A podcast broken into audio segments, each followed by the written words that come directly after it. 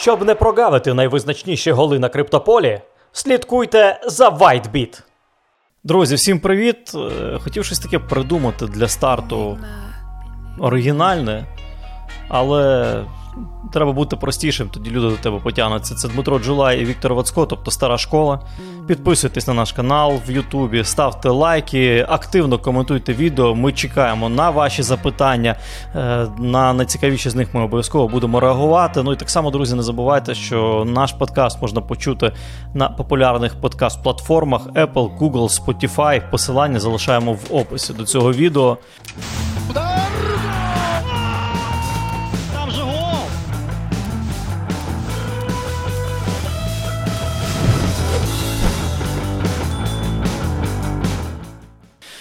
Дім, привіт. Привіт. Ну, е, знаєш, я так, щоб без розкачки відразу е, почну з запитань. І знаєш, яке питання е, мене особисто зацікавило? Питання від Дмитра Мітеревського: чи коментували Віктор та Дмитро в дуеті хоч одного разу? У мене просто є одна проблема. Ну, Коротше кажучи, ну, вже пам'ять підводить. От, і, і Один я не матч. Я знав, що на тебе можна покладатись. Який це був матч? Е, Вердер Брага, Кубок УЄФА. На Спорт 1 ми з тобою його робили. Вердер Брага, Кубок УЄФА.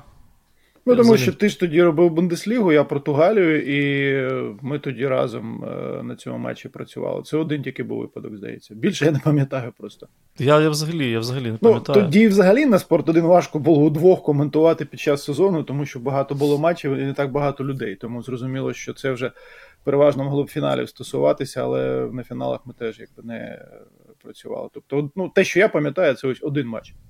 Я не знаю, ми розповідали чи не розповідали. У нас був о, такий на на спорт 1 на поверхності. У нас був такий підхід, що кожен відповідав за свій національний чемпіонат з нас. І якщо там міжнародні турніри, тобто єврокубкові матчі, матчі збірних, то е, Ми визначали, хто коментує фінал. Не так, що хтось там от, е, прийшов, там, то у нас Віктор Васильович, да, Самойленко, е, бос наш, сказав, значить коментуєш ти.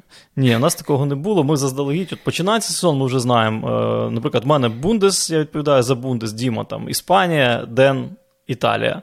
І от якщо в фіналі збірна Німеччина грає проти збірної Іспанії, то маємо коментувати ми з Дімою. Якщо збірна Німеччини збірної Італії, то ми з Деном. Якщо Італія Іспанія, то Ден е, з Дімою. І точно так само клубів це стосується. Е, от такий був е, такий був у нас підхід до до, до спільної роботи, але ти з Дьоніком багато коментував. Фінали ви разом коментували завжди. Ну, Зрозуміло, просто ми ж коли тільки вдвох ще працювали на поверхності, то. Уперше ми з ним разом коментували чвертьфінал чемпіонату світу 98-го Франція-Італія. Потім півфінал Франція-Хорватія. Ну і далі вже пішло, звісно, там клубні матчі, матчі збірних, все інше. А що вдвох? Щоб нікому не було образливо, чи що? Та я вже не пам'ятаю, чому вдвох. Чесно, я от не згадаю, як воно так вийшло, але. Е, Може, тому що вже справді залишалося коли мало матчів на чемпіонаті світу, знаєш, щоб комусь одному не віддавати там або ділити між собою, просто вдвох вирішили зробити.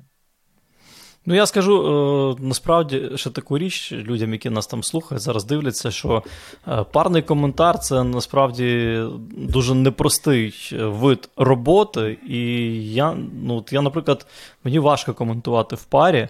Е, особливо зараз. Е, Я з Дьоніком більше коментував, ніж тобою в парі. Ну, е, Це було топ взагалі. От, Ідеально. Знаєте, як коли ти граєш в футбол, коли ти там пасік, пасік, ти відчуваєш партнера по команді. Ти знаєш, що коли ти йому віддаш передачу, коли він тобі віддасть передачу, як він зреагує, як ти зреагуєш, тобто не буде ніяких несподіванок. І насправді, от я за за, за багато років на на каналі Футбол я дуже-дуже рідко насправді в парі коментував, тому що я вважаю, що е, в принципі парний коментар один має бути як в Англії, коли сідає е, коментатор, який ганяє м'яч, та, який там розповідає за статистику, хто звідки прийшов, куди перейшов, і скільки голів забив, і має бути експерт, який відповідає за, за тактику, який аналізує момент швидко, якісно і влучно. От, нас, е, Ви з Дьоніком класно дуже звучали двоє завжди. Ну, просто ти розумієш, у нас все одно, якби воно пішло так, що Одна людина мала робити те, що у багатьох країнах робить мінімум двоє.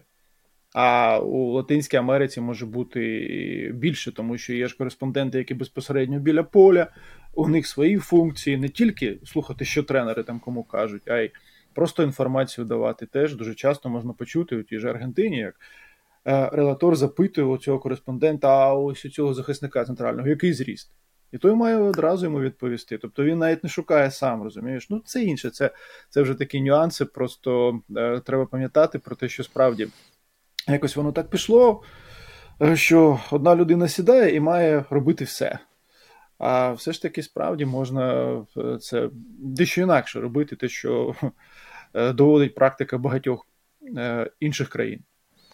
Ну, справді, я пам'ятаю, пригадую, що ні, той же фінал чемпіонату Європи 2008 в Австрії, коли грала Німеччина і Іспанія, на іспанське телебачення коментували, пам'ятаєш, скільки людей?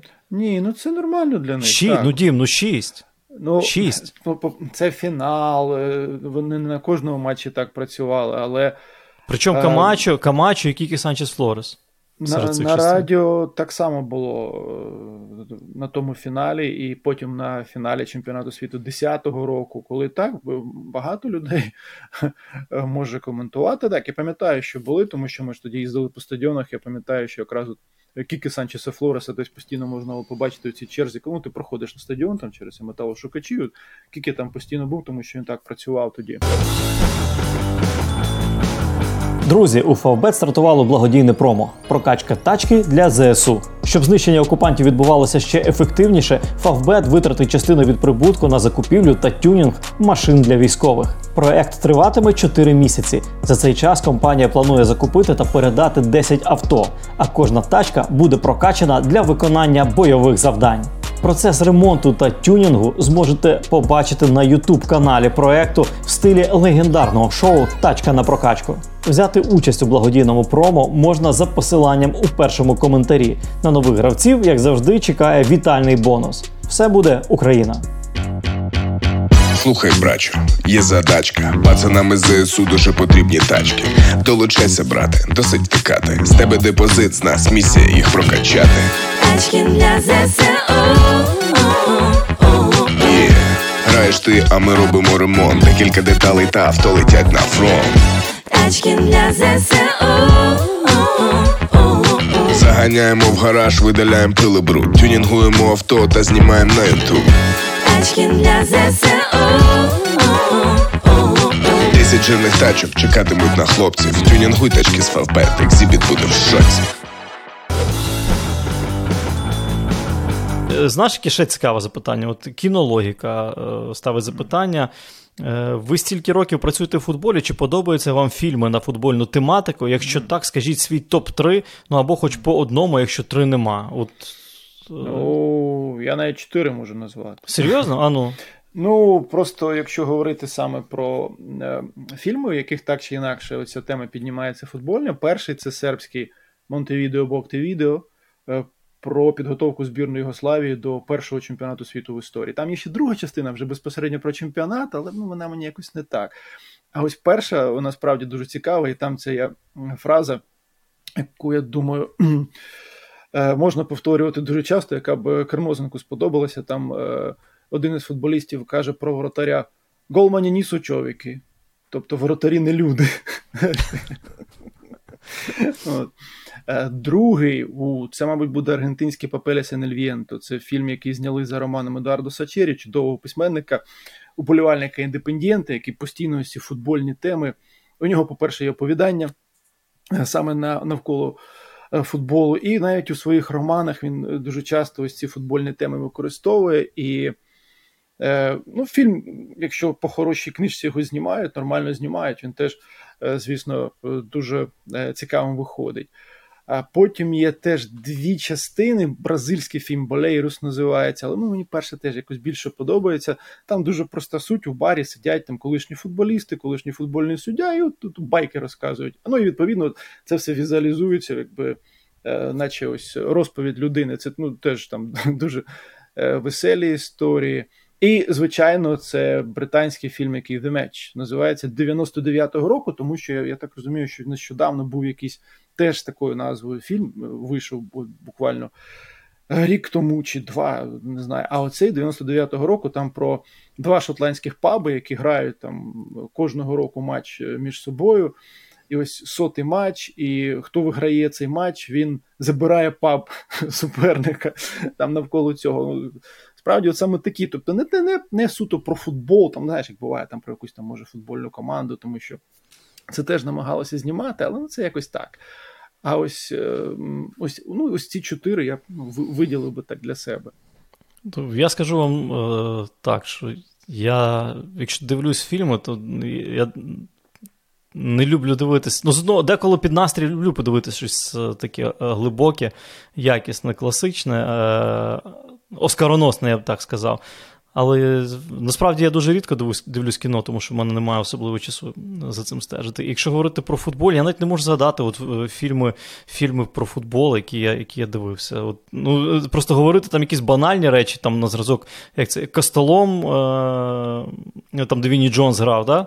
потім е, ще це про про хлопчину мексиканця, який потрапив в Ньюкасл, потім в Реал Мадрид. Е, ну, от, ну, Такі речі ні. Якщо якщо говорити загалом, е, от, що таке, що таке, от я вважаю, там, наприклад, наприклад, е, серйозний фільм. Мені подобається, якщо про спорт говорити, мені подобається Moneyball, е, або людина, яка змінила все. Оцей фільм мені подобається, і насправді це, це те, що я можу згадати із ну як, от кіно, яке хочеться дивитись там ще раз і ще раз. Якщо там взагалі про кіно говорити, фільм, який я багато разів дивився, хрещений батько мені дуже подобається. Дуже подобається. І книгу багато разів читав, і, і фільм я багато разів дивився з задоволенням. Ще передивлюсь там одного разу в Америці, мені також е, подобається фільм. Ну, от там Гай Річі, Джентльмени. Е, або карта гроші два стволи, або Великий Куш. Ну, от от такого такого плану я можу подивитися. Я їх не раз, не два дивився, мені такого плану подобаються фільми. А, от. а якщо спортивний, то так, людина, яка змінила все, або Moneyball. Якщо відповідати на запитання ваше. Слухай, Дім, е, ще одна штука, тут вже без питання. Тут недавно 30 років е, виповнилося, як скасували правило, яке дозволяло воротарю брати м'яч в руки від свого. Іноді дивишся матчі і шкодуєш, що його зараз немає. Тобто чому? я розумію, я розумію, чому воно з'явилося. Я чудово розумію, пам'ятаю деякі матчі цього чемпіонату світу 90-го року, особливо Колумбія ОАЕ, коли е, вратар і захисники збірної ОАЕ тільки те й робили, що катали м'яч одне одному, то його брав, ну просто тому, щоб не програти більше. Я не знаю, що там, яка там була мотивація. Вони особливо е, майже не атакували. Але зараз от іноді дивишся на цих е, бідолашних голкіперів, бо це вже ж ну, цілі покоління виросли, які мають грати ногами. От має воротар грати ногами і так, все тут. Так. І коли починається оце, знаєш, коли у нього м'яч летить бозна куди, коли він не може по ньому влучити, коли ще щось. Іноді думаєш, ну окей, ви е, це правило е, зробили, або ну, точніше, відмінили те, щоб е, гра була динамічнішою. Ну, це якийсь ефект дає, звісно. І це впливає безумовно на те, як е, команди почали діяти. Але іноді, іноді я не кажу, що це має бути от знову так, як було. Ні. Але іноді хочеться, щоб ну, хоч трохи, хоч колись в яких, ситуаціях вони могли спокійно взяти цей м'яч в руки і, і, і, спокійно продовжити гру. Е, тут, до речі, теж можна згадати, що коли FIFA е, випробовувала це правило, як завжди на молодіжних турнірах, так на молодіжному чемпіонаті світу здається, це було. Е, то вони ж ще інше тоді випробовували. Вони е, е, лінію штрафного майданчика продовжили до бокових ліній і хотіли офсайд фіксувати тільки ось у цій зоні. За типу як хокеї, типу як в хокеї. Ну, але просто просто значно більше було, так? так. Не як у хокеї, там все ж таки менше. Але але вирішили, що ні, це все ж таки не треба робити. А ось а ось це всім сподобалося. І навіть здається, було інтерв'ю якраз кілька місяців тому із першою в історії людиною, яку покарали за те, що ну, він взяв м'яч в руки після пасу назад на цьому молодіжному е, чемпіонаті. Слухай, ну я тобі скажу, що, на мій погляд, класне правило що не можна грати воротарю руками після передачі свого. На чому? Тому що багато років тому, 30-40 років тому, футбол був більш романтичний, е, ніж зараз. Мені здається, що зараз е, оці от е, передачі назад в руки вони стали б. Е, якоюсь буденністю, особливо особливо в такому чемпіонаті е, атакувально налаштованому, як Українська прем'єр-ліга. Я вже Та це ні, бачу. Ти знаєш, Я думаю, що ну, цинізму достатньо було у футболі, особливо ось, якщо згадувати 60-ті, 70-ті. І, е, Було достатньо команд у різних, причому країнах, у різних чемпіонатах і з різним стилем, які могли зіграти ось так і і, і в кістку зіграти, коли треба, і тим більше це покатати м'яч. Але е, Ні, в кістку просто... це не цинізм, в кістку це нормально. Це це практицизм. Так? Ні, І просто ну, зараз я скажу, лише іноді ось так ти думаєш, дивишся на цих воротарів, як там починається, що там коїться у штрафному майданчику, думаєш, от ну, взяв би він спокійно м'яч в руки.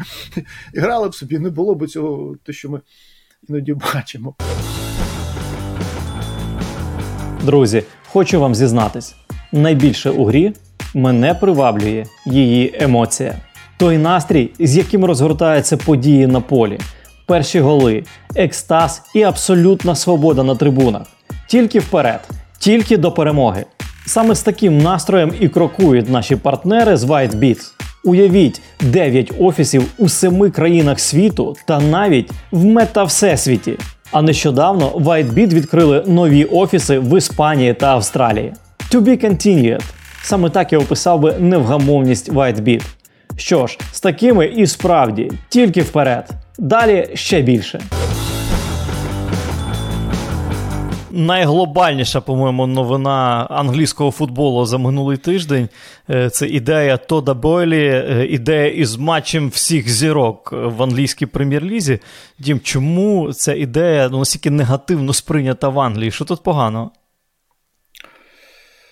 Е, Ну, як би тобі пояснити це? Ну, от уяви собі, приходить хтось до Тода або до інших власників клубів MLB і каже: хлопці, оцей ваш драфт, коли остання команда ліги вибирає найкращого молодого там бейсболіста, хокеїста чи чи ще когось, оце все фігня.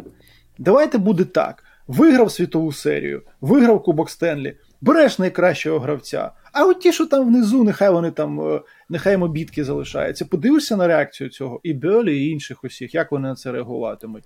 Тому що, по суті, ти лізеш е, зі своїми якимись ідеями туди, е, де ці ідеї не потрібні. Питання навіть найпростіше, найпрактичніше питання календарю, який так перевантажений. All-Star Game у Америці ну це розвага. Це вікенд розваг, по суті. так? Е, там конкурси різні, і все це. Е, зараз, мені здається, футболісти настільки усім цим переобтяжені, з цим е, сезоном, наприклад, так, якщо і чемпіонат світу у тебе посеред сезону, і Єврокубки треба зіграти дуже швидко. Ну там не буде навіть відчуття ніяких розваг просто для них самих. Ти згадай, навіть у 80-х, у 90-х, пам'ятаєш, були усі матчі там збірна така, то проти збірної світу. І це якось ну так сприймалося більш-менш, здавалося, ну там, але також ми всі е, чудово розуміємо, що ну це не було на змагальному рівні. Це справді от було там зібрати футболістів. Ну і ще один такий нюанс. Все ж таки, ну, футбол це гра командна. Навіть якщо ти збереш цих 11 там з північних клубів, з південних клубів. Е, які ніколи разом не грали. Ну, ну це не буде якась супер якість гри, тому що навіть ну, в NBA, там, ну, окей, ти можеш зібрати їх на матч там хтось буде кидати постійно там набирати на свої 50-60, не знаю, там ці рахунки 160.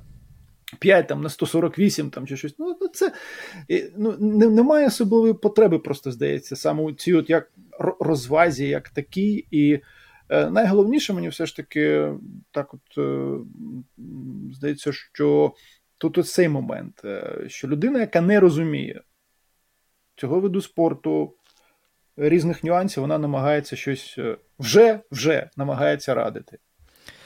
А я це, чесно кажучи, по-іншому сприймаю. От, ну, Чи не здається тобі, що футбол е, в Англії ну, від, надто десь консервативний з одного боку, і тому це було сприйнято е, так е, ну, зверхньо. От в мене таке ставлення зверхньо ця ідея сприйнята. А Бьолі сказав одну просту річ: ну, е, All-Star Game приносить там по, по 200 мільйонів е, євро, 200 мільйонів ну, доларів прибутку. Слухай, якщо ти, якщо ти хочеш реально. Е, він каже: ми хочемо допомогти, наприклад, ці гроші зібрати, допомогти там е, нижчим дивізіонам. Є безліч способів це робити. Зокрема, ось коли е, був цей аналіз нещодавно, і були рекомендації до британського уряду, що робити, пропонували ось цей 1% з трансферів, усіх трансферів, які потім клуби мають платити і ці гроші йтимуть, зокрема, е, нижчим дивізіонам. Є значно практичніше і значно краще методи допомагати, аніж раз е, за сезон. Ось кинути щось там холопом. В Англії не сприймають ну, саме це. Я тобі... Розумієш, це не консерватизм навіть зараз, а це здоровий глузд. Тому що, ну ще раз кажу, ну спробуйте їм про драфт розказати, що у них драфт неправильний. Е, що у них там от неправильно, що у вас закрита ліга, що ніхто не вилітає, не піднімається, а де ж тоді прогрес і все. Та який прогрес? Там чистий бізнес, Дім. Там, чисто, там чистий бізнес. А ми з тобою говорили тиждень тому, скільки заробляє прем'єр-ліга на телевізійних правах. Да. Достатньо Я... заробляє, щоб, щоб поділитися з іншими дивізіонами. Тому в мене є ідея. В мене є ідея для Тода Бьолі. Там е, я так сорока Займатися на Челсі. Дуже ні, хороша ідея. Ні, нехай займається, да, Челсі займається. Ні, Дім, ти що, ми ж. Ми, я, я собі зараз. Я просто за те, щоб вони провели цей матч е, All-Stars Game. І перерахували ці 200 мільйонів в Україну. Але в мене ще є краща ідея. Сорока на хвості принесла, що е, там ФК Львів ну, можуть продати, там не проти продати власники. І от, е, от, якщо це правда, то я хотів би, щоб Тот Бойлі купив ФК Львів, організував тут All Stars Game в Україні. Ти уявляєш 200 мільйонів? 200 мільйонів за за таку гру на розвиток українського футболу. Ти уявляєш це? От, от таких... Тільки я не уявляю, щоб така гра зібрала 200 мільйонів. Ну, та ну, та щось треба постаратися. Але просто наш парадокс: от приходить людина туди, в англійський футбол. Так, правильно, їм гроші їм гроші до лампочки. 9 ярдів вони, 10 ярдів вони отримують від е, телеправ, плюс маркетинг, е, там е, індивідуальні спонсори і так далі, тому подібне. Їм це все не потрібно, насправді. Але знову ж таки, приходить людина в це середовище і намагається що чуть-чуть розхитати, пожвавити. Чого в нас такого нема? Блін, чого в нас такого знаєш, нема? Знаєш, що мені от нагадало? Коли це він виступив всією ідеєю, е, ну просто класику одразу згадуєш. А от давайте, щоб у вас була така шия, як у лебедя. Отакі лапи красні і пір'я кругом. Дуже красиво. Розумієш, ось це от так воно і є. Е, тому ну, сказав і сказав. Ну, Всі посміялися, підуть далі. У нього реально є чим займатися в клубі, усе найголовніше.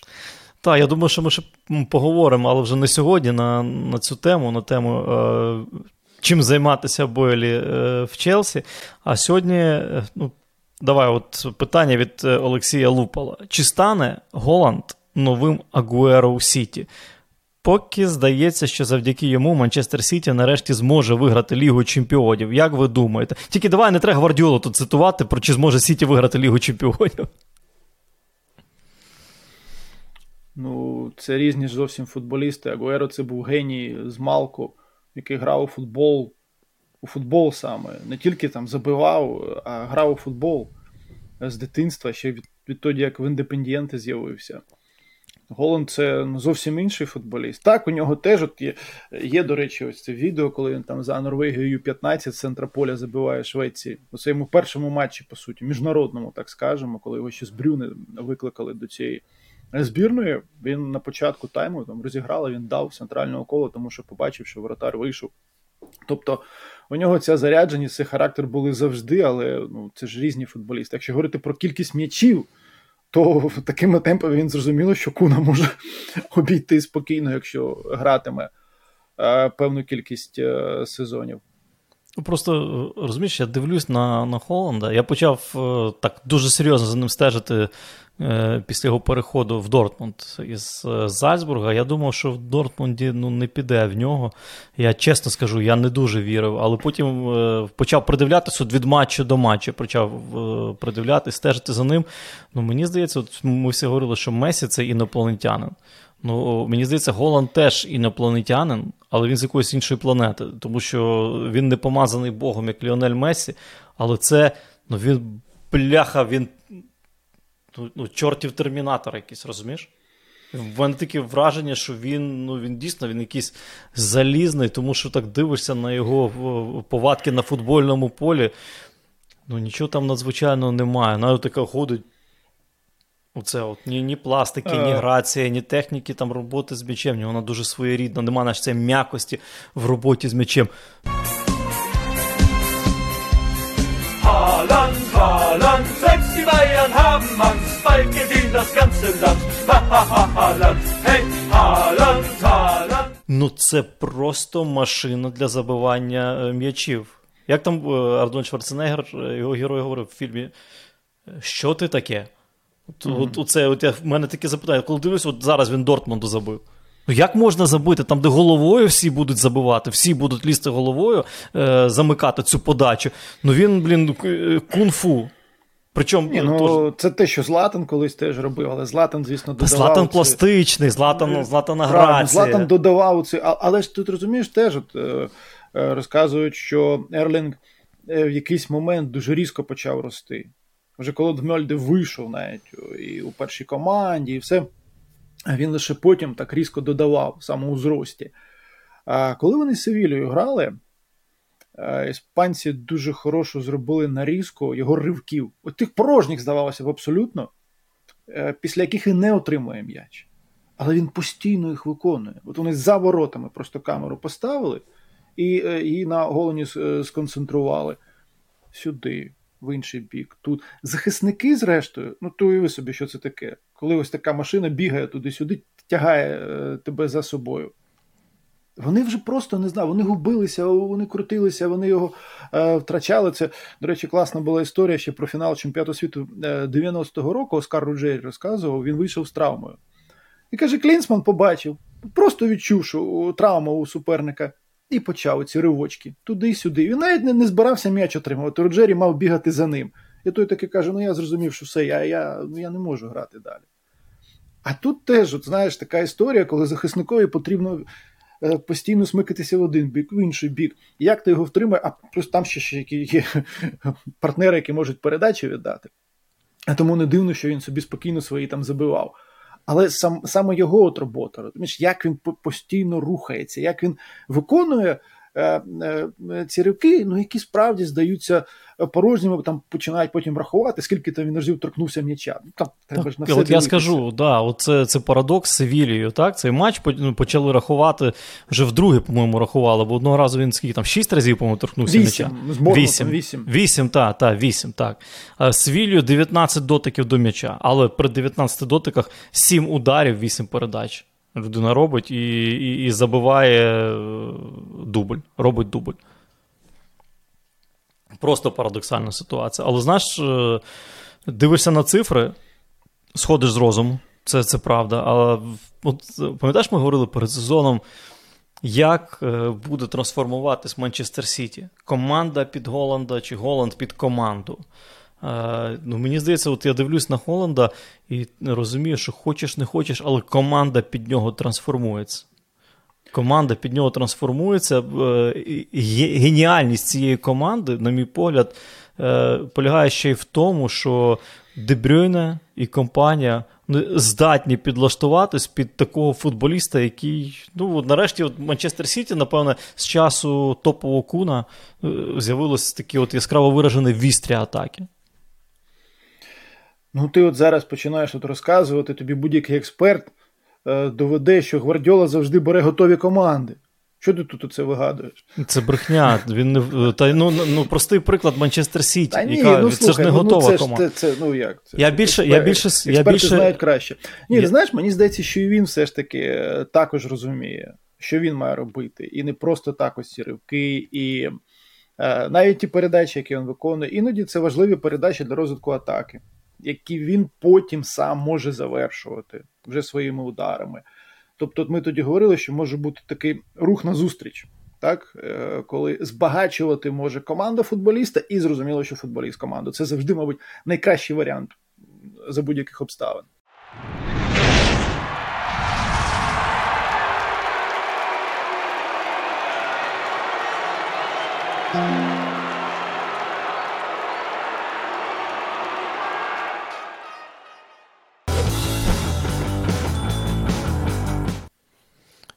Ну, безперечно, навіть от зараз е, матч проти Дортмундської Борусі, особливо от епізод, після якого Дортмунд повів рахунку. 0-1 забила Борусія. І ти знаєш, я не впевнений, що е, Сіті без Голланда в складі, а з іншим нападаючим, нападаючим е, іншого профайла, як, наприклад, той же Кун, як, наприклад, той же Габріел Жезус. Я не впевнений, що Сіті виграв би цей матч. Звичайно, Дортмунд без воротаря, там те, що Стоун забив, це без воротаря Дортмунд зіграв.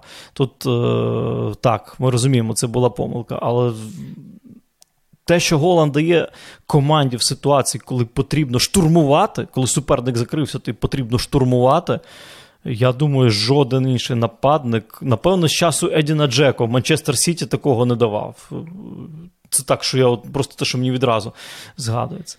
Але знаєш ще один е, момент. От Мені твою думку цікаво почути. Я прочитав слова Себастьяна Келя. Хто не знає, е, Себастьян Кель прекрасний минулому футболіст Дортмундської Борусі, е, футболіст, е, ну, який, напевно, є втіленням успіхів Дортмундської Борусі останніх е, років. Футболіст, який був, е, скажу так, рукою. Юргена Клопа на футбольному полі серед цього дитячого садка е, сказав е, таку річ про Холланда, що е, як би нам завжди не подобався Ерлінг, і як би він не був успішний з нами, врешті-решт, ця тема також стала певною, певним навантаженням на команду в роздягальні, в клубі і в довколишньому середовищі.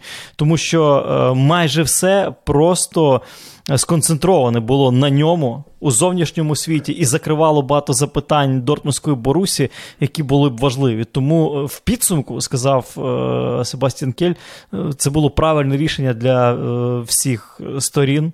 Розстатися із Ерлінгом Голландом. Тобі не здається, що зараз от Манчестер Сіті підходить, ну, починається уся от ера голландоманії такої от своєрідної? Ну, по-перше, мабуть, нічого поганого немає. Наскільки було розмов про те, що там Барса залежить від Месі. Ну а як можна не залежати від одного з найкращих футболістів в історії? Ну просто банально от подумати і е, дурниці не вигадувати.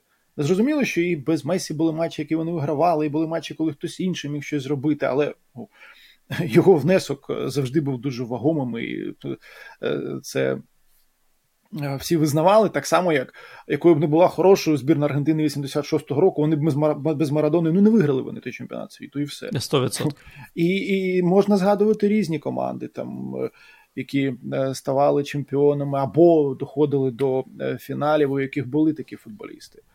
Е, тому це один такий аспект. Ну а далі, ну звісно, у житті тим більше у колективному виді спорту, як футбол, і ще й на найвищому рівні, коли теж достатньо завжди у цих от нюансів, моментів, ну не тільки в футболі, а й будь-де е, ці питання теж виникають. Власне, що згадати легендарний Чикаго Булс із е, Джорданом. Там був Скотті Піпен, один з найкращих баскетболістів в історії, але Скотті Піпен робив те, що він мав робити, і в нього був цей смішний абсолютно контракт з якоюсь абсолютно смішною зарплатою. І він на ньому сидів багато років. Це при тому, що його внесок був, але тому що був Майкл, і тому що так, це все одно команда, яка будувалася навколо нього. І це вже питання для багатьох, і для тренерів, і для керівництва клубу, якось цей баланс шукати. Якщо в Дортмунді справді вирішили, що Ерлінг стає, може, ну я не знаю як, не те, що прямо ні, не тягарем, ні, що він починає затуляти усе і може справді деякі проблеми прикриває, які потрібно вирішувати інакше. Це теж е, хороший варіант е, для них, зрештою, був. Тому що ну, так це теж буває постійно. Е, футболісти ну, рухаються далі, люди навіть міняються. Тому що я думаю, що Мбапе, там ми про нього говорили раніше, так Мбапе у 17 років, і зараз це все ж таки вже трохи інші люди. Це саме Неймара стосується, та й Месі певною мірою теж. Тому і з головним буде так само. Тут питання в тому, як вже з цим розбиратимуться, як це використовуватимуть у його теперішній команді. 60 мільйонів євро. Таку суму заплатили Манчестер Сіті Дортмундській Борусі за Голланда, але насправді помилково говорити, що цей футболіст коштував е, Сіті ну, смішні гроші, тому що, окрім 60 мільйонів євро, які ми бачимо на трансфермарт, Е, і які ми бачимо в якості там офіційної компенсації за Ерлінга Голланда. Е, ну, Ми знаємо, що Голланд це футболіст, в тому числі бізнес-проект. Так? Тут потрібно згадувати, як він переходив із Зальцбурга в е, Борусі Дортмунд. Там теж була смішна сума 25 по мільйонів. Але окрім того, Борусія заплатила ще 20 мільйонів євро агентських, 10 райолі, 10 батькові. Якщо я правильно пригадую, така була ситуація. Одним словом, ну, практично 50% трансферної вартості е, загальної, так, яку заплатив клуб, який придбав футболіста, е, отримали агенти. Так от зараз 60 мільйонів євро тільки Боруся отримала від е, Манчестер Сіті, а ще сюди потрібно додавати 40 мільйонів євро, які отримала агентська компанія покійного вже Міно Райоли, плюс Алфі Холланд, батько е, Ерлінга Холланда. Таким чином, загальна вартість Холланда становить 100 мільйонів євро, або, як сказали б наші друзі із WhiteBit, майже 5 тисяч біткоїнів. З іншого боку, 100 мільйонів євро і і Мбапе, там 200 мільйонів євро. Мені наше цікаво. Мені цікаво, е, от якби ти був тренером, давай Манчестер Сіті замість Пепа Гвардіола, Пепіку з волоссям. Це десь четвертий дивізіон одразу. Ні, ні, ні, ні. З ну, прем'єр-ліги ось та, так. Там, слухай, там, е, знаєш, як говорять, що там тренувати ту Барселону, коли Гвардіола ну, тренував, що там це, Манчестер Сіті тренувати. Це, це ж теж і, і інша тема про те, що Гвардіола бере готові команди, та. і навіть я зможу. Ні, ні, ну, ще, мілля... ні, ні, ще зайди, мільярд євро, ще мільярд євро він витратив на нових зайди, футболістів. Зайди у ту роздягальню, я подивлюся, скільки ти там витримаєш. От мені наше цікаво, яку б ти центр форварда вибрав, яку б ти футболіста вибрав цю команду, Мбапе чи Голланда все-таки? Ні, Ерлінга, звичайно. Саме зараз Ерлінга. Е, я Якщо таку... навіть, навіть зважити от на всі ці історії, е, які там з Бапе є у Парижі, і все. Ну, Ні, ні, без Бапе... історії, без історії, просто він, ігрові він якості. Грав, ні, він би не грав у центрі Бапе. Чому, чому він має грати у центрі? От, і... Ну, Тобі треба дев'ятого номера і є вибір, там Бапе, Голланд. Ні, якщо дев'ятого номера, то тут очевидний вибір. Дев'ятий, очевидний, зрозуміло, що. Ми ж говоримо про ми ж говоримо про центр Форварда. Голланд більше, ну, навряд, я думаю, ніде не може зіграти, крім як дев'ятку. Е, і ну, ви знаєте, я також, от, абсолютно. Я теж Ні, собі ставлю запитання. Він, він, він, він молодий зараз. Якби, наприклад, там років 5 тому спокійно Левандовського можна було б теж до Мансіті Ну, ну от зараз ні. Зараз ми говоримо Левандовський, це вже епоха, яка відходить. Правильно, ну, правильно, ми, правильно. Ми, так, ми, так. так ми так десь вже до цього повинні ставитися. Ми ж говоримо про тих, хто будуть боротися за золоті м'ячі оці, е, на найближчі роки. І от виходить на дві суперзірки Мбабе і Голланд. Я теж задумався над цим питанням, і теж в мене, от, якщо якщо брати дев'ятого номера, то це Голланд. Я взагалі вважаю, що зараз є три дев'яті номери, ну, три топ-дев'ятки в світі. Е, Голланд, Лівандовський і Бензема більше от зараз якраз чітко воно все розмежовується. Там раніше я б ще Лукако сюди говорив цього, до до челсійського періоду, так, попередній прихід Інтер. Гаррі Кейн, але от дивишся, хто топ-9, оці три. І знаєш, е, ще одне питання, яке в мене з голови не виходить. Е, Голланд, він сам по собі, як центрфорвард, унікальний, чи от з ким можна його порівняти із е, топових дев'яток світового футболу минулого. От ми стара школа, все-таки от цікаво провести ці паралелі. Е, Давай я. В мене, от, наприклад, не знаю чому, не можу сказати чому. Е, Одна тільки кандидатура в голову прийшла. Я потім скажу про неї, мені цікаво твою думку почути. Ну, я б не не назвав би прямо одразу когось одного, тому що ну, тут є різні нюанси. Ми не бачили багатьох легендарних бомбардирів, так? І ми тільки чули, і просто ну, так склалося, що були часи, коли так відеоматеріалу не залишилося. І е, я ніколи не опускався до того, щоб принижувати ці часи і казати, та що там вони грали, що там вони забивали. Ні-ні ні. Е, тоді іноді навіть е, значно важче було у багатьох ем, аспектах.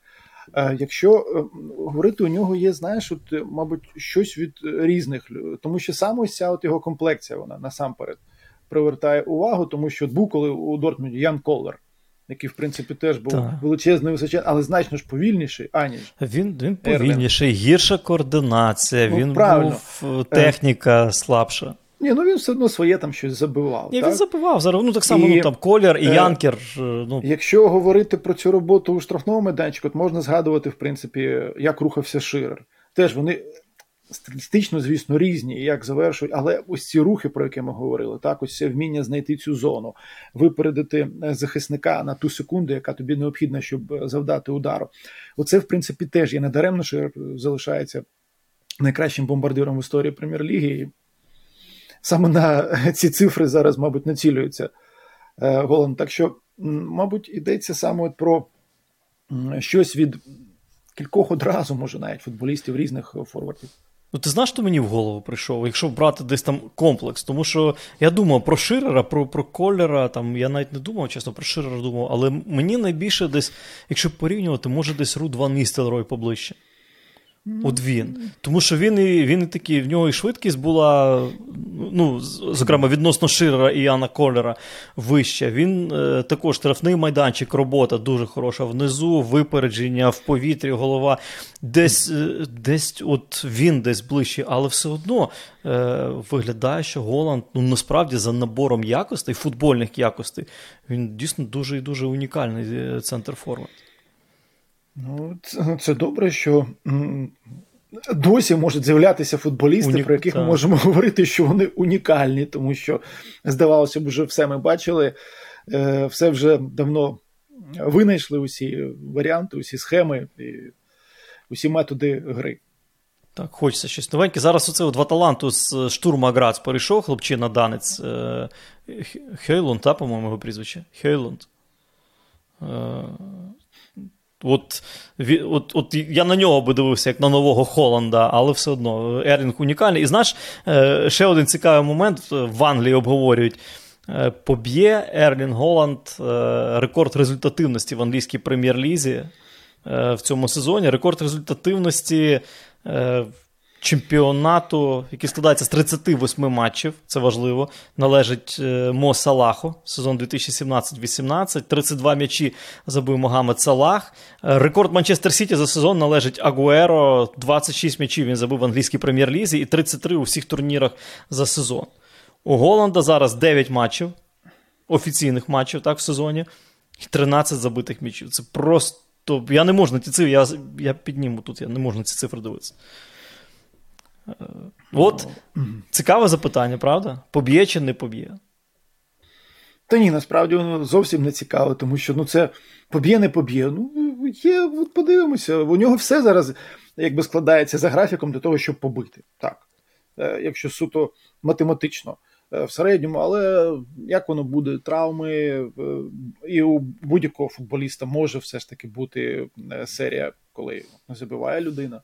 Чому ні? Розумієш, я таке собі... було бомбардирів великих. Я згадую, ти сказав травму, я згадую, не пам'ятаю, хто з експертів, е, футбольних таких футбольних експертів, е, сказав, що Голланда не можна порівняти із Месі і Кріштіану Роналду.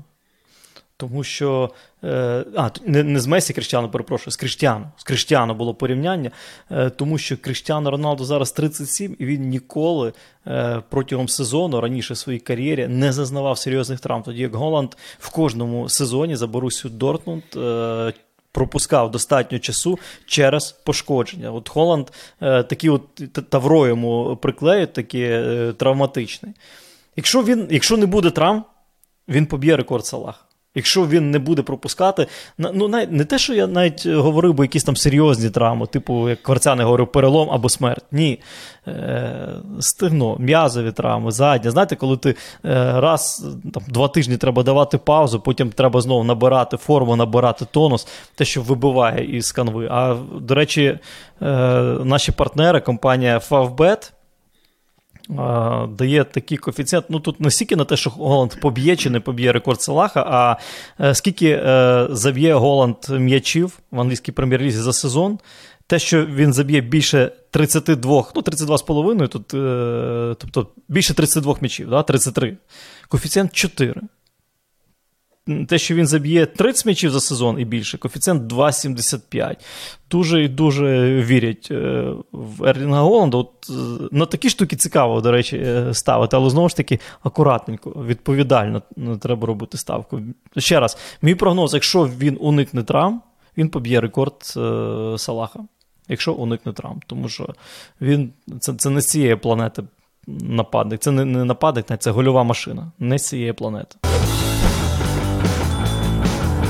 Ну і звичайно, е, не зачепити тему Ліги Чемпіонів і е, виступу Донецька Шахтаря в Лізі Чемпіонів я не можу. Е, скажу чесно, я вражений. Скажу чесно, я вражений приємно, тому що е, там не стільки гра захоплює, скільки захоплює результат. Два матчі, чотири набрані очки, матчі проти Ляйпцига і Селтіка. Тобто Ну, от Два роки тому я сказав би, що команди плюс-мінус рівні. Зараз, звичайно, є і Ляпсіх, і Селтік чіткі такі от фаворити в матчах проти Шахтаря. Просто результат, який заслуговує тільки на оплески. З іншого боку, твоє ставлення. Матч Шахтаря проти, як сказав Ювічевич, найкращого Селтіка за останні 20 років. Е, тут різні е, моменти можна е, обговорювати. Перший, значить, Селтік з м'ячем на старті матчу, і я б сказав, що Шахтар починав проти Селтіка, як проти нього починає майже кожна команда шотландського чемпіонату. Тобто назад Селтік з м'ячем, Селтік рухається, Селтік комбінує і Селтік забиває. Навіть е, стадіон, якщо от, е, слухати, чути було тільки вболівальників Селтіка. І все було абсолютно логічно. Але далі вже Селтік вирішив дещо інакше діяти. Тут ми говоримо так: оце є така фраза набір тактик. Тобто вони м'яч віддали. До цього у Шахтаря переважно що було? бум вперед, і там м'яч втрачали. Не було взагалі зв'язку між лініями, роботи між лініями ніякої не було. І Селтик віддав м'яч з надією, що у нього будуть контратаки. Там навіть були приклади, коли дуже швидко запускали м'яч у зони і намагалися е, переходити. Але Селтик не дограв як слід е, саме ось у цій моделі. Е, почався такий позиційний, я б сказав, би розгардіяж. Знаєш, коли вони починають випускати футболістів, коли Шахтар вже краще працює з м'ячем. І саме так, власне, Шахтар забиває, тому що, окрім того, що робив Мудрик, там ще цей маневр і пас Судакова треба відзначати. І у другому таймі Селтик повертається до цієї своєї основної, так скажемо, моделі комбінує, атакує ну, реалізація. Що, тут зробиш? Ну, Команда просто не забиває е, те, що вона хотіла б забити, те, що мала б забити, і отримує цей результат, який, ну, звісно, для Селтіка є негативним абсолютно, тому що е, три очки перед е, цими двома матчами проти Лейпцига їм дуже були потрібні. Зараз виходить так, що вони сподіватимуться, так, що Шахтар втрачає у, обох матчах проти Реала, і вже вони тоді вирішують між собою. Але для Селтіка це ситуація така, що може і на одне очко більше, аніж у німців. Але ці е, два матчі, ну, не знаю, навряд чи особливо після зміни тренера, після того, що вже Марко Розе там дав у першому матчі чемпіонату, вони е, не дають оптимізму, тому що, от е, я думаю, все ж таки Постаково розраховував у цій грі взяти максимум очок. І команда ну, близенько до цього підійшла. Ну, Насправді Селтік награв на перемогу. Як не крути, там навіть якщо дивитися XG коефіцієнт 2 е, ну, 2 там з копійками. Е, коефіцієнт XG, і насправді цей от старт матчу, там, де потрібно, вони повинні були забивати. Е, але не забили. От Якщо Ляйпциг нічого не створив проти Шахтаря, ми відзначали оборону, то Селтік створив багато. Насправді, і в грі Шахтаря, от футболіст, якого би я насамперед відзначав після цього матчу, це Анатолій Трубін.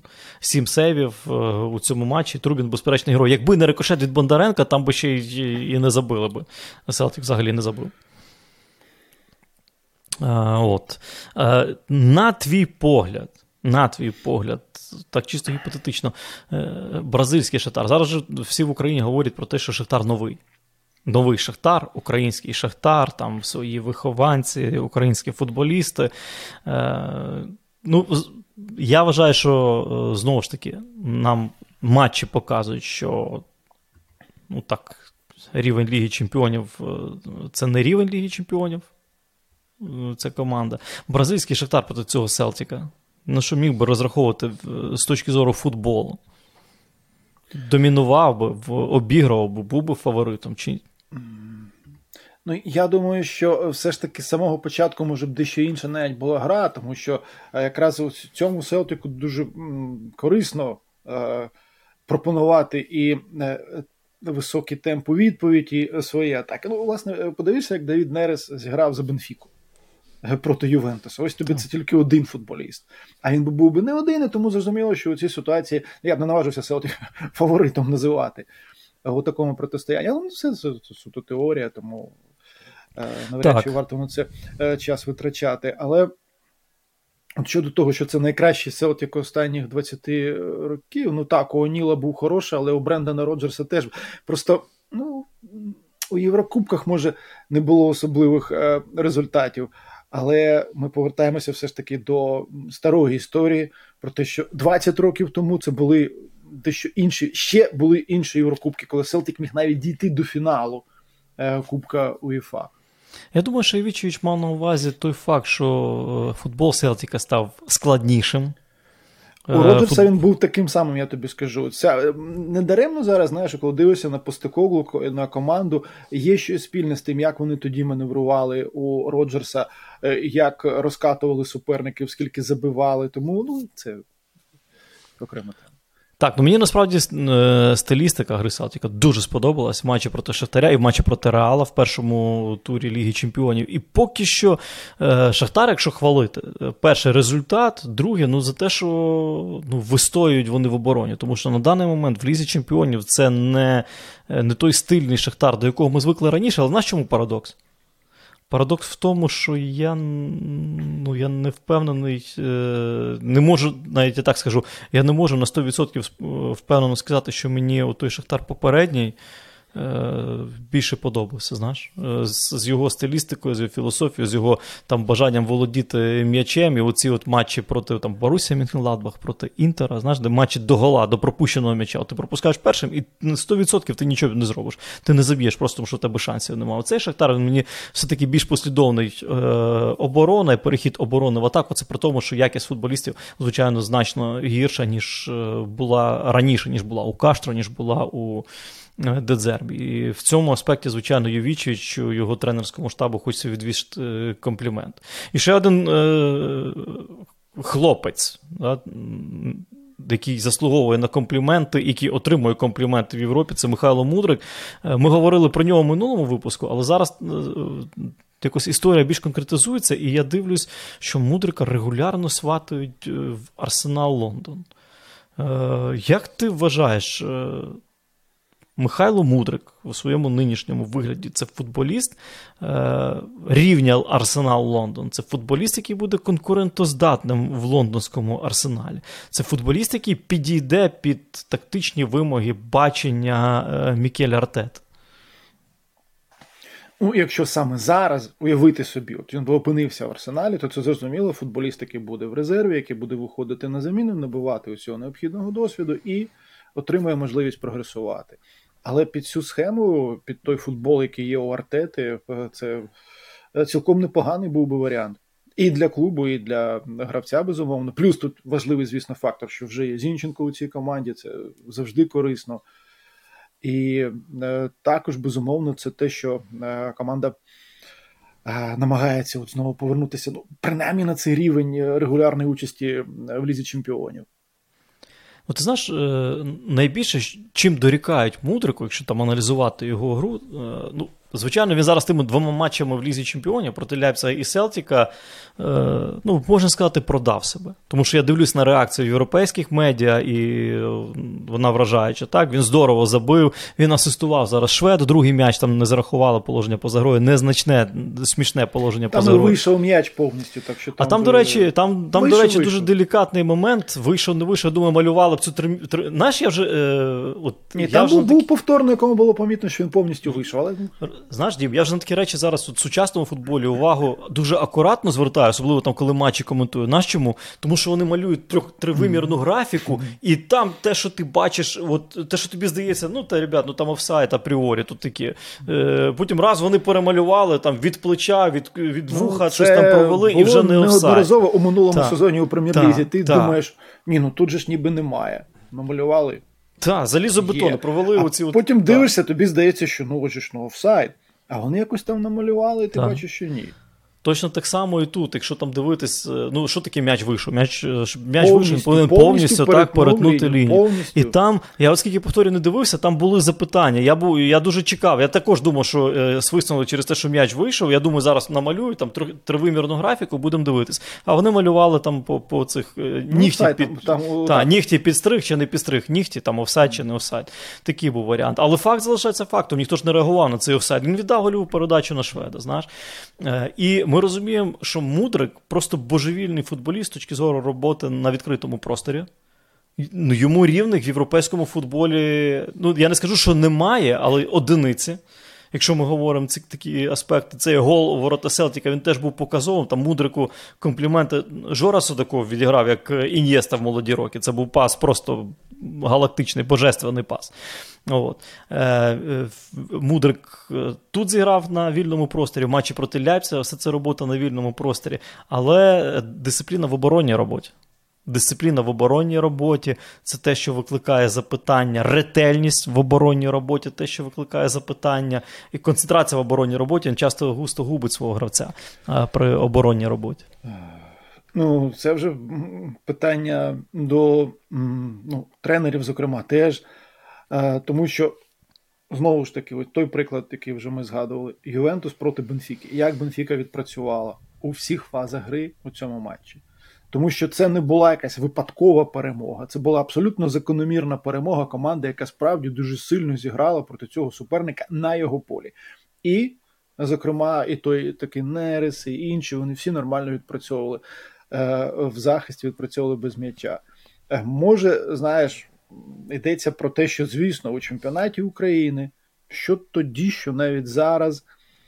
Ну, у тебе немає такої прямо нагальної потреби відпрацьовувати в обороні у кожному епізоді, якщо зважити, як проти тебе діє суперник. А у Єврокубках, звісно, що це має бути у кожному матчі. Тому е, ось цей ритм у нього потрібно теж втягнутися у цей графік такий жорсткіших ігор, так скажемо. Так? Е, коли вони у тебе е, по дві на тиждень, а не дві на місяць, або як іноді бувало, дві за сезон. З Мартінелі, якщо його порівнювати, от, ну, конкурент хто Мартінелі, напевно, конкурентом виглядає. Е, ну, Якщо персонал. позицію брати, то звісно так. Мартінелі, так. Е, ну, Дещо дещо е, різні, все ж таки, у Мартінелі може більше є усі різкості у пересуванні, але у Мудрика є, от, про що ми говорили, знаєш, це от здатність оцінити епізод, рішення прийняти і потім все це втілити і зіграти, ну, справді, достатньо нестандартно. Також я зараз е, говорю, думаю, ну, зліва Мартінелі, справа Букаю Сака. Я не думаю, що Мудрик там сильно поступав. Мені здається, що от Мартінелі і Сака може вони трошки якісніше з м'ячем е, в обмеженому просторі. Е, за умови, коли суперник захищається компактно. Може, от вони трішки так якісніше з м'ячем працюють, але е, мені здається, що Мудрик. На, на що найголовніше Мудрик показав за останній час? Е, здатність. Робити висновки, правильні висновки стосовно себе, стосовно свого ставлення е, до футболу і свого ставлення до власних помилок. Він е, насправді він дуже кардинально змінився порівняно з тим, що було там е, там 2-3 роки тому, коли він просто його називали там. Шаленим молодим українським талантом, а хтось називав його е, як правильно, тікток-футболістом чи інстаграм-футболістом. Фрістайлером. Фрістайлером. От, е, І насправді я просто дивлюсь зараз на нього. Ну, я пам'ятаю його там на на, на базі Святошина Шахтаря. Отакий Міша Мудрик постійно там е, весь вільний час шліфує роботу з м'ячем, передачі, зупинка і так далі. І зараз Міша Мудрик, ти бачив?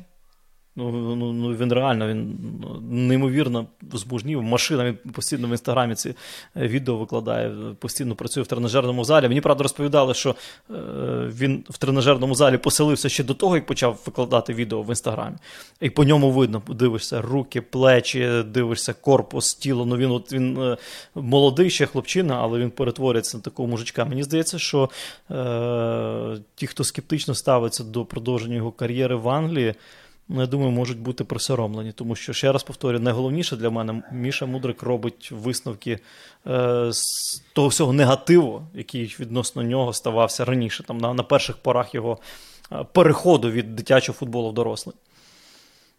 Ну, Це тому... дуже важливо. Це надзвичайно важливо. Це один із ключових моментів для будь-якого молодого футболіста в будь-якій країні за будь-яких обставин.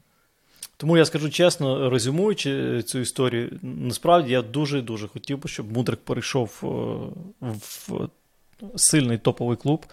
Е, англійської прем'єр-ліги, мені дуже подобається дивитися англійську прем'єр-лігу і Арсенал. Ну, от мені видається, що він там буде, як давай скажемо акуратно, як мінімум, конкурентоздатним. Конкурентоздатним е, у цій команді. Знаєш, я тобі, щоб е, знову ж таки закінчити цією темою, поставити крапку, я скажу одну річ. Мені з одного боку дуже не хочеться, щоб найкращі футболісти з української прем'єр-ліги їхали грати за кордон, тому що через це е, наш чемпіонат стає слабшим е, і дивитись його стає важче. Але з іншого боку, ну, якщо вдасться мудрику перейти в топовий клуб англійської прем'єр той же Арсенал. Я буду тільки тримати за нього кулаки і бажати йому успіху. В топовому чемпіонаті, в класній команді, як бажаю успіху всім нашим, які е, змогли е, зачепитися і закріпитися на цьому рівні. А на сьогодні, на сьогодні я пропоную завершувати. Друзі, ще раз я хочу попросити вас е, підписуйтесь на канал, ставте лайки е, нашим відео і е, коментуйте. Коментуйте те, що ви почули, дискутуйте, ставте запитання. Які теми е, ви хотіли б почути в наших наступних випусках? Можливо, про когось із футболістів, з тренерів ви хотіли б почути там нашу думку, наші спогади, наші історії, можливо, про щось довкола футбольне. Одним словом, е, будьте з нами, беріть активну участь у нашому подкасті. Ну а на сьогодні все. Щастя вам, здоров'я, миру. Зустрінемось.